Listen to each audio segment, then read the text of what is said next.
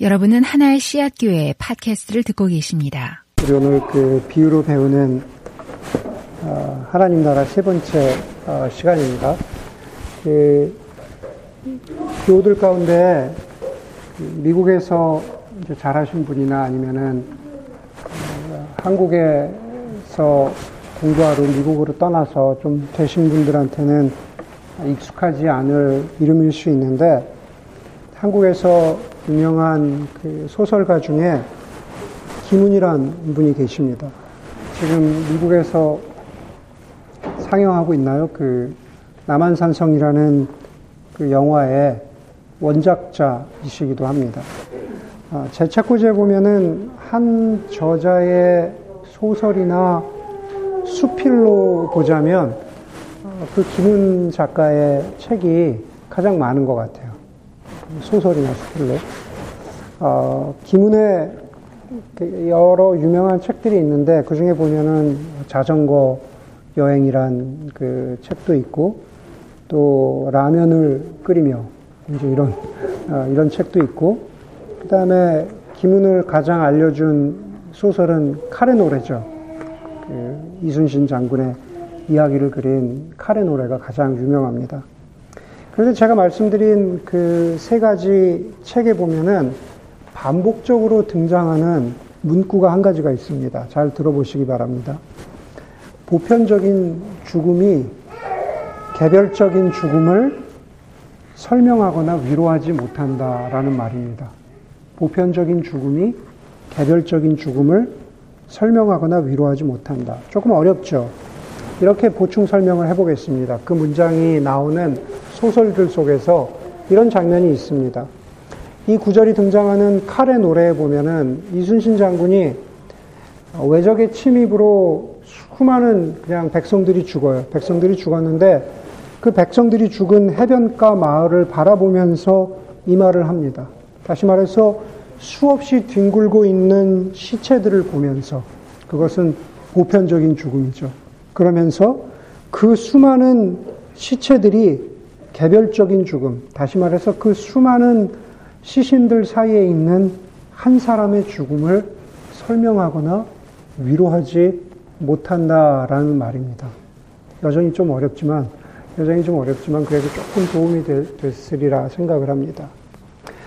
김훈의 다른 책 자전거 여행에 자전거 여행에 보면은 김훈이 광주의 망월동 어, 광주 항쟁 그 묘지에 가서도 또 이 말을 합니다. 거기에 서 있는 광주 항쟁 때 죽어간 수많은 죽음과 그리고 비석들을 바라보면서 그리고 그 비석들 가운데 하나인 아, 광주 항쟁 때 죽은 어떤 젊은 학생의 비석 앞에서 울고 있는 그 어머니, 이제는 할머니가 되어버린 그 젊은 학생의 그 어머니를 아, 바라보면서 그 어머니가 죽은 아들을 잊지 못하고 그 아들을 그리워하는 그 비석 앞에서 이런 말을 합니다. 보편적인 죽음이 개별적인 죽음을 설명하거나 위로하지 못한다라고 말합니다. 제가 김은의 이 문장으로 설교를 시작하는 이유는 아, 그것이 오늘 비유와 좀 관련이 있기 때문에 그렇습니다. 비유의 본문은 오늘 이렇게 시작합니다. 예수께서 집에서 나오셔서 바닷가에 앉으셨다. 많은 무리가 모여드니 예수께서 배에 올라가서 앉으셨다. 무리는 물가, 모든 물가에 서 있었다. 예수께서 그들에게 비유로 여러 가지 말을 하셨다. 여러 가지 일을 말씀하셨다. 그럽니다. 다시 말해서 예수님께서는 무리에게, 보편성을 가지고 있는 큰 대중에게 말씀하시지만, 그러나 사실은 한 개인에게 말씀하시는 거죠. 그렇죠. 대중 설교이지만, 대중적인 가르침이지만, 그러나 한 개인 개인을 향한 설교이기도 하다라는 겁니다. 오늘 비유를 말씀하시면서 구절에서 이렇게 말씀하십니다. 귀 있는 사람은 들어라.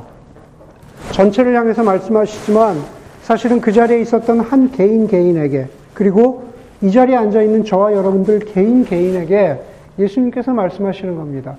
귀 있는 사람은 들어라. 12절에도 오늘 본문의 마지막에도 가진 사람과 가지지 못한 사람에 대해서 말씀하면서 철저하게 한 개인 개인에게 집중해서 들어라 라는 그러한 말씀을 하고 있는 겁니다. 덴마크 출신의 유명한 철학자 가운데 여러분들 아마 이름은 들어보셨을 텐데 키에르 케고르라는 사람이 있습니다. 키에르 케고르가 한 유명한 말 가운데 우리 각 개인은 저와 여러분들 우리 각자 각자는 하나님 앞에 어, 단독자로 서야 된다라는 거예요. 우리가 뭐 그런 얘기 하잖아요. 어, 내가 단독적으로 했어. 내가 홀로 했어. 나 혼자 했어. 그럴 때 우리가 단독이란 그러한 말을 쓰잖아요. 거기에서 나온 말로 우리 개인 개인은 하나님 앞에 단독자로 서야 된다라는 그런 말입니다. 당시 어, 키에르케고르가, 키에르케고르가 살고 있었던 덴마크를 비롯해서 북유럽은 국가교회가 굉장히 많았습니다. 그런데 당시에 덴마크는 국가, 국가 교회였기 때문에 교회가 교회로서 가져야 되는 제 역할을 하고 있지 못했다 그랬어요. 교회가 제 역할을 하지 못하는데 내가 국가 교회의 한 멤버로서 멤버십을 가지고 있는 게 과연 무슨 의미가 있을까? 내가 태어나면서부터, 요람에서부터 무덤까지 내가 국가 교회의 한 사람으로서 그냥 멤버십을 가지고 있는 게 그게 과연 무슨 의미가 있을까? 내가 교회의 멤버십을 가지고 있느냐, 그것과 상관없이, 다시 말해서 내가 국가 교회의 한 사람이다라는 것이 그 사람의 신앙을 담보해 주지 못한다. 그 사람의 신앙을 보장해 주지 못한다라는 의미에서 케어르케고르는 철학자였음에도 불구하고 그런 얘기를 했습니다. 우리 개인은 벌거벗은 모습으로 하나님 앞에 서야 한다. 그것을 우리는 하나님 앞에 단독자로 서야 한다. 우리는 하나님 앞에 정직하고 투명하게 쓸 수 있어야 한다라는 그러한 말씀입니다. 기문이건 혹은 키에르케고르건 저와 여러분 제가 지금 여러분들에게 드리고 있는 말씀도 같은 말씀입니다. 하나님 앞에 하나님 앞에 개인으로 서는 것, 단독자로 서는 것, 그리고 그러면서 그러면서 우리가 이 본문에 여러분들이 이 본문에 들어가고 있는 한 사람으로서 지금 말씀을 듣고 있는 무리 가운데 한 사람으로서 여러분들을 자리매김할 수 있다면 그렇다면 아 그냥 대중 속에 묻혀 있는 것이 아니라 지금 하나님께서 나에게 무슨 말씀을 하고 계시는가라는 그 비유의 의미를 우리가 좀 진지하게 들어볼 수 있을 것입니다. 오늘 비유를 통해서 저는 딱 두 가지만을 말씀드리려고 하는데 첫 번째 오늘 어, 비유에서 가르쳐 주고 있는 우리가 배우게 되는 하나님 나라는 이런 것입니다. 하나님 나라는 작고 볼품없지만 그러나 우리의 관심을 요청한다라는 겁니다. 하나님 나라는 어떤 면에서 작고 볼품없어요. 그런데 그렇기 때문에 우리의 관심을 더더욱 요청한다라는 겁니다. 오늘 읽지는 않았지만 사실은 우리가 12절까지 읽었지만 18절부터 읽으면은 예수님이 이 비유의 뜻이 무엇인가라는 것을 다시 설명해 주고 있습니다.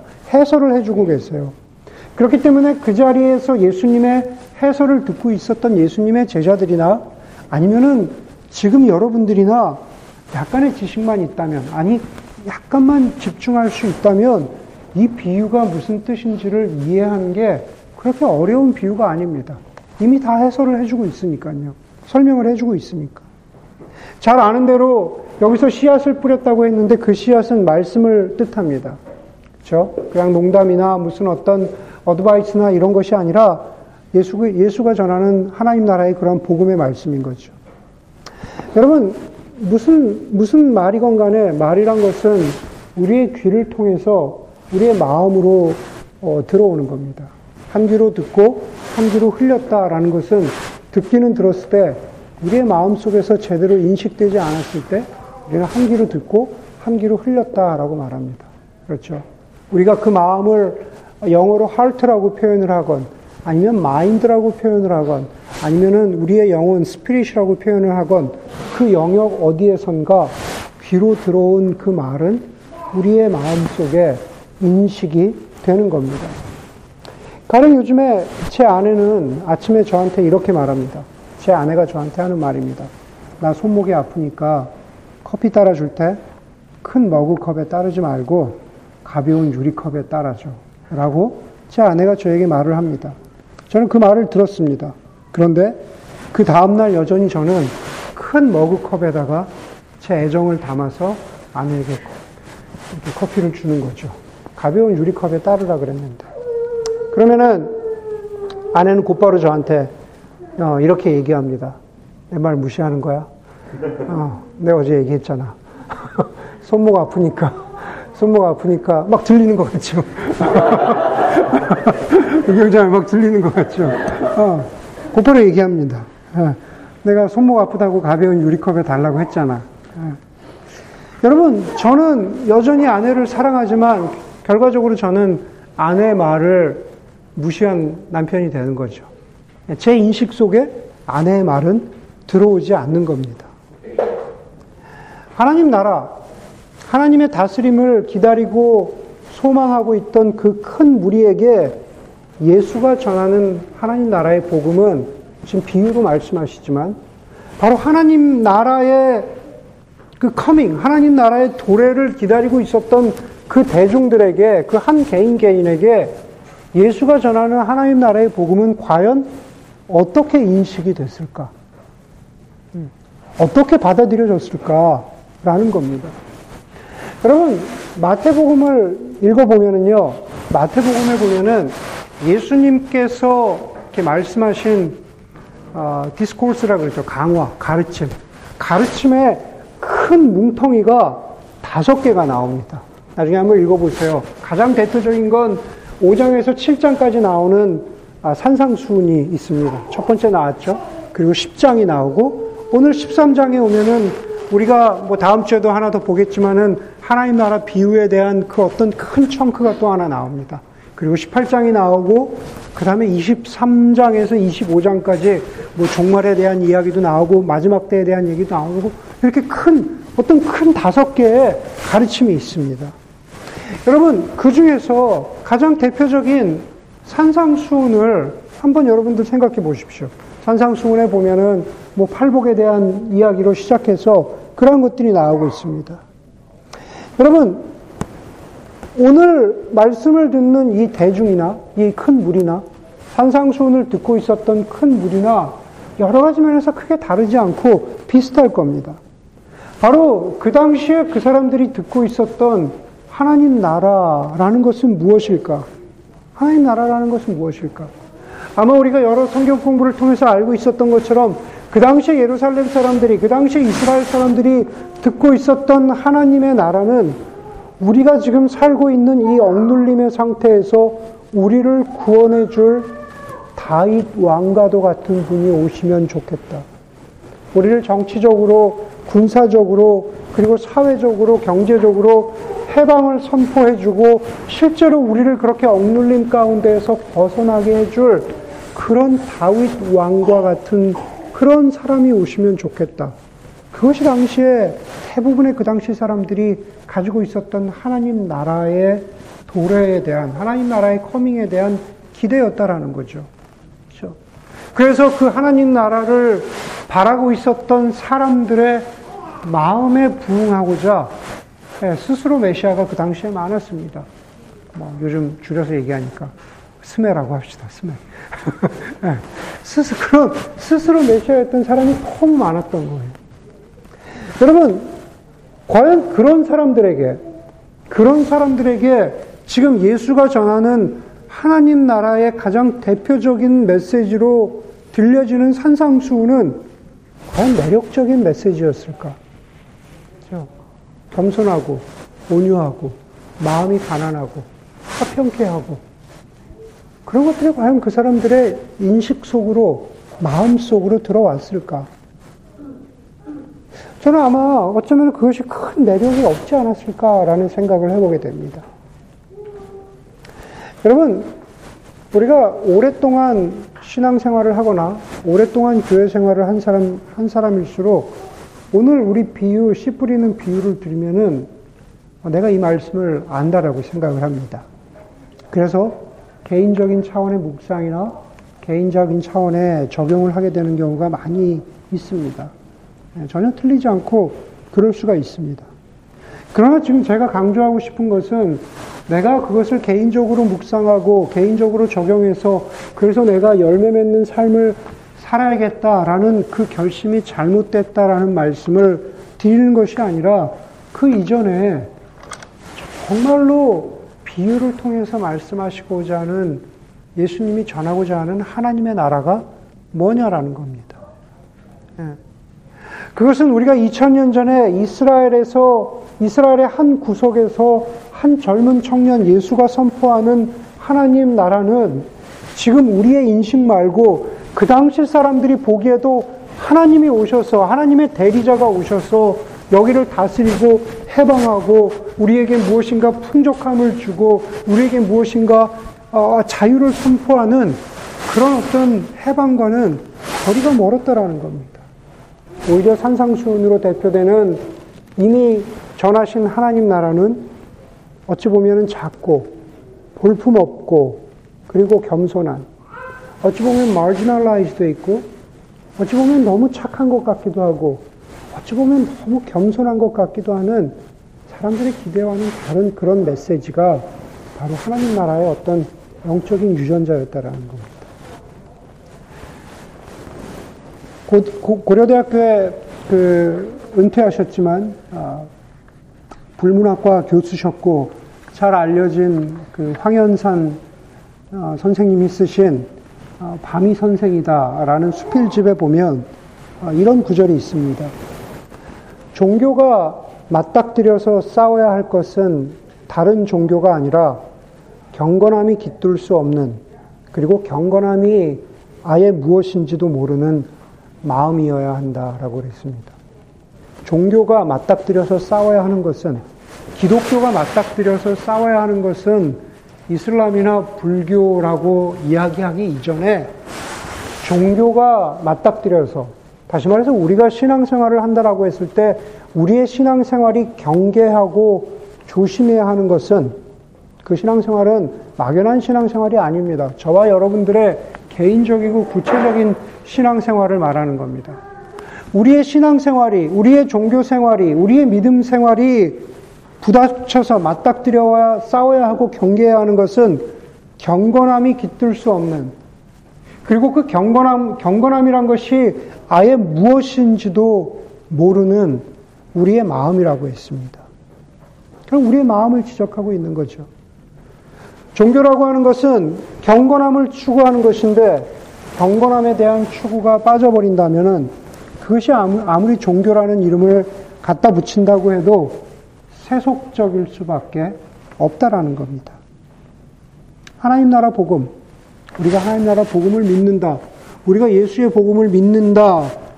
그러면서 우리가 경계하고 조심하고 싸워야 하는 것은 산상수훈에서 말씀하시는 예수 그리스도의 메시지, 혹은 예수를 믿기 때문에 갖게 되는 마지널라이즈 되는 겸손함, 착함, 영적인 어떤 그러한 아, 속성들, 성품들이 깃들 수 없는 내가 믿는다고 고백은 하지만 내가 신앙생활을 한다고 하지만 그 안에 경건함이라고는 전혀 없는 세속성으로 가득한 우리의 마음을 맞닥뜨려 싸워야 하고 경계해야 한다라는 겁니다.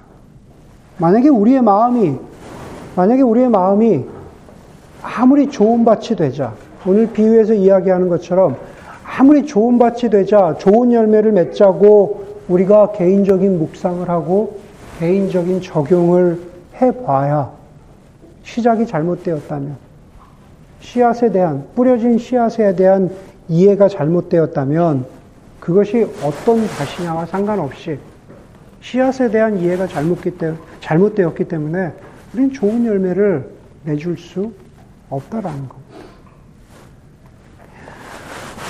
오늘은 제가 뭐 히에르케고로도 나오고 여러 가지 복잡한 얘기가 많이 나오는데 예, 그 한스 가다머라고 하는 유명한 철학자가 있습니다. 그 철학자가 이런 얘기를 했어요. 우리가 철학자니까 뭔가 이해하고 인식하고 받아들이는 게 중요하잖아요. 그 철학자로 이야기를 우리에게 그 사람의 이론입니다. 우리가 무엇을 제대로 이해하기 위해서 한 가지 조건이 있는데 그 조건은 뭐냐면 거리두기라고 했습니다. 거리두기라는 개념을 제시했습니다. 다시 말해서 시간적인 거리를 두고 어떤 사건을 바라보면 바로 그 사건 안에 갇혀 있는 사람들보다 어떤 사물이나 사건의 핵심을 더 잘 이해할 수 있다라는 개념입니다. 어렵게 얘기했는데 사실은 되게 심플해요. 다시 말해서 예수님 당시에 갈릴리 사람들은 우리보다도 더 예수님을 잘 이해할 수 있는 조건을 가지고 있었죠. 같은 문화 속에서 살았고, 같은 시대 속에서 살았고, 아니, 개인적인 차원으로 가자면은 예수님은 내 옆집에 살던 사람일 수도 있고, 내 친구의 아들일 수도 있고, 내가 아는 친구의 형일 수도 있고. 그런데, 그런데 그 당시에 갈릴리 사람들이 예수를 더 잘, 우리보다도 더 잘 이해했다라고 볼 수가 없습니다. 오히려 우리가 예수 그리스도를 더 잘 이해할 수 있을지도 모릅니다. 2000년의 역사를 지나오면서 아니 예수 그리스도의 십자가의 죽으심과 예수 그리스도의 부활이라는 것을 지난 2000년의 어떤 교회 신앙의 전통을 통해서 그 쌓이고 축적된 것들을 배워오면서 2017년을 살아가는 여러분들이 그 당시의 사람들보다 예수를 더 잘 알 수도 있었다라는 겁니다. 그런 면에서 우리는 시간적인 거리를 두었기 때문에 가다모의 말처럼 거리를 두었기 때문에 그 사건의 그리고 혹은 인물의 본질을 조금 더 조금 더 잘 알 수 있는 가능성이 있을 수 있다라는 겁니다. 그런데 여러분 정말 우리가 저와 여러분들이 하나님 나라 복음을 잘 이해하고 있을까? 우리가 정말로 예수를 제대로 알고 있을까? 어쩌면 우리가 방향과 목적이 잘못된 거리 두기를 하면서 우리는 신앙생활을 하고 있는 게 아닐까?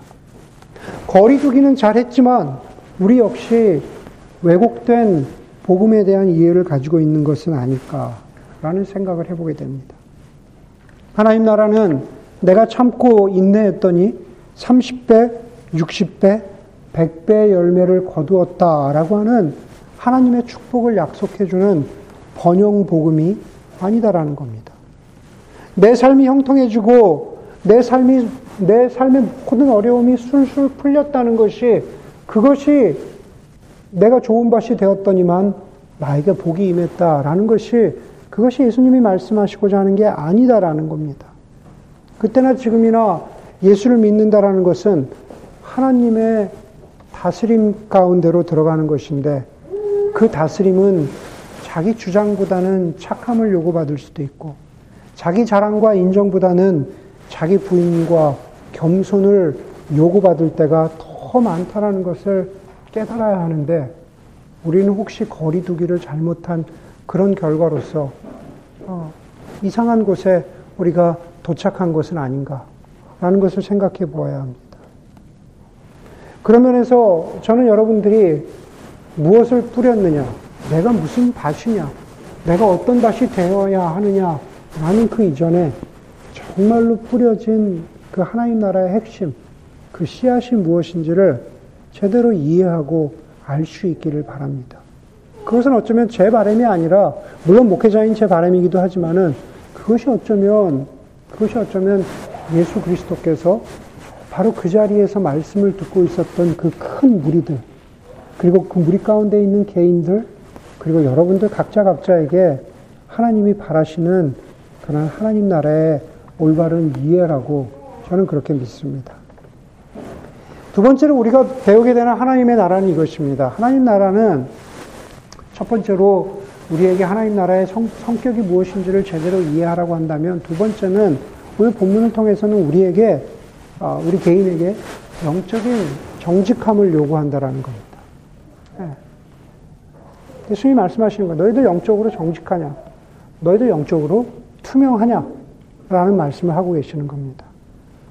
예수님께서 이 네 가지의 밭의 비유를 말씀하시니까 10절에서 제자들이 이렇게 묻습니다. 제자들이 물어요. 어찌하여 그들에게는, 자기들이 아니죠. 어찌하여 그들에게는 비유로 말씀하십니까? 예수 어, 제자들의 질문에 대해서 예수님이 이렇게 대답합니다. 너희에게는 제자들 너희에게는 하늘나라의 비밀을 아는 것 아는 것을 허락해 주셨지만 다른 사람들에게는 그렇게 해주지 않으셨다. 가진 사람은 더 받아서 차고 남을 것이며 가지지 못한 사람은 가진 것마저 빽 빼앗길 것이다. 그렇죠? 예수님께서 일종의 어, 선긋기를 하시는 거죠. 제자들, 예, 많이 가진 사람들, 제자가 아닌 사람들, 가진 것도 빼앗길 사람들. 여러분, 먼저 여기서 알아야 되는 것은 하나님 나라의 비밀입니다. 음, 너희에게는 어, 하나님 나라의 비밀을 아는 것을 허락해 주셨지만, 제가 이 앞에 상마 형제가 있는데, 여기서 하나님 나라의 비밀이라는 것을 이렇게 얘기해야 됩니다. 아, 비밀이 있는데, 한 가지만 가르쳐 줄게요. 아무한테도 안 가르쳐 줬는데, 특별히 사랑하니까 가르쳐 줄게요. 그러면서, 뭐, 대단한 무슨 정보가 있는 것처럼, 나만 알고 있어. 아, 이게 비밀이야. 진짜, 뭐, 이런, 이런 거 있잖아요. 알고 보니까 수명제가 사람이 그렇다네. 뭐 네. 이런 비밀을 이야기하는 게 아니다라는 거예요. 이런 비밀을 얘기하는 게 아니에요. 여기서 하나님 나라의 비밀을 너희에게만 알려주었다라는 것은 하나님이 하나님의 자기를 드러내심, 하나님의 자기를 계시하심을 통해서 나타난 그 복음을 이야기하는 거예요. 복음.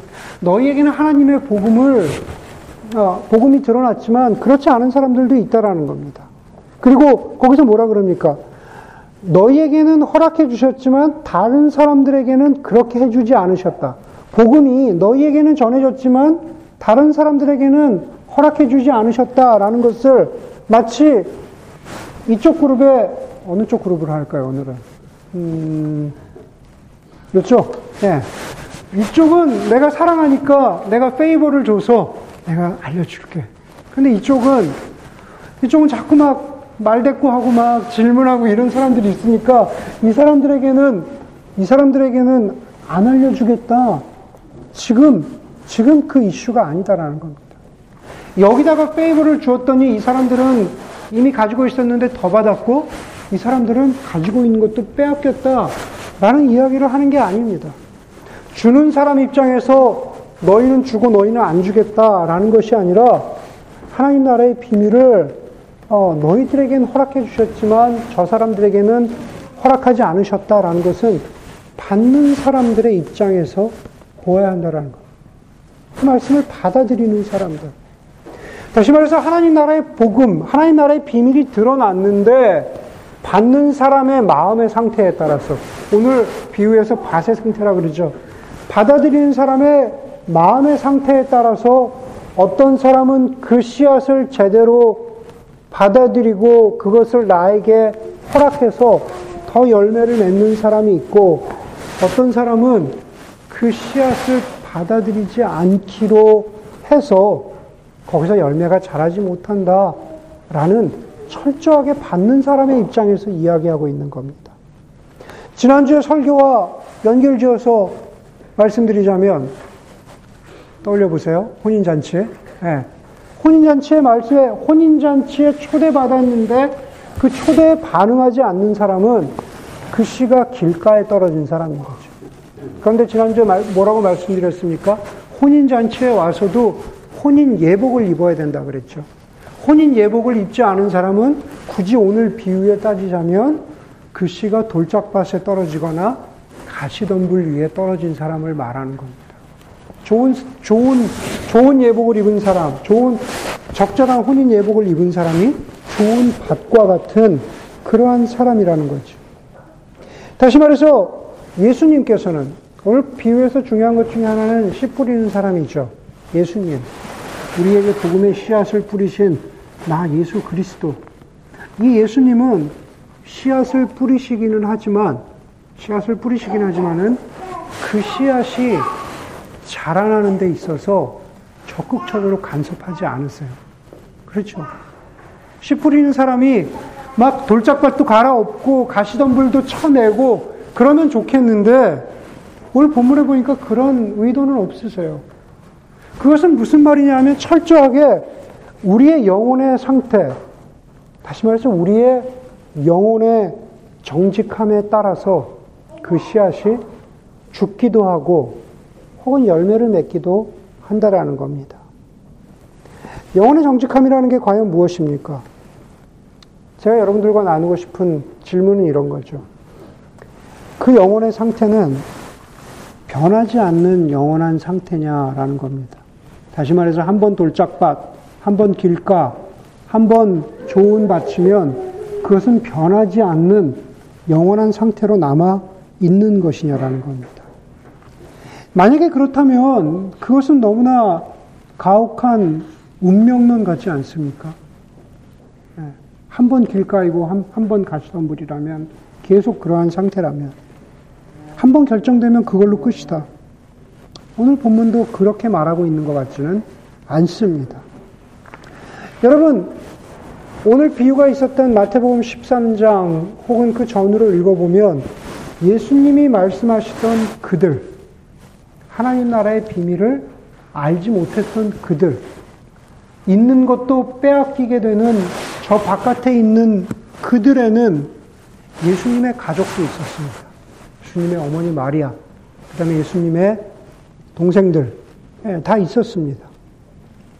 마치 오늘 비유로 따지자면 길가나 돌짝밭이나 가시덤불 같은 그러한 마음을 가진 사람인 거죠. 그리고 예수님이 너희들, 이미 가진 너희들, 가진 것도 더 갖게 될 너희들이라고 말씀하신 그 제자들에는 아, 우리가 잘 아는 가론 유다도 있었습니다. 그렇죠. 이쪽은 나쁜 밭, 이쪽은 좋은 밭. 예, 가론 유다 좋은 밭 같습니다. 근데 결과적으로 결과적으로 어떻게 되었습니까? 우리가 지금 야고보서를 공부하고 있죠. 계자시에서 예수님의 형제 야고보. 바로 저 바깥에 있었던 그들 같은 사람, 길가와 돌짝밭 같던 그 사람도 결국에는 결국에는 좋은 밭이 되었습니다. 좋은 밭 같았던 가론 유다. 그 너희들이라고 했던 예수님이 그렇게 페이버를 주신 것처럼 보여서 그 상태가 영원할 것 같던 가론 유다 그 사람. 예, 그 사람은 저 바깥으로 밀려난 그러한 사람들이 되었습니다. 여러분, 우리도 우리 자신도 그럴 수 있다고 생각합니다.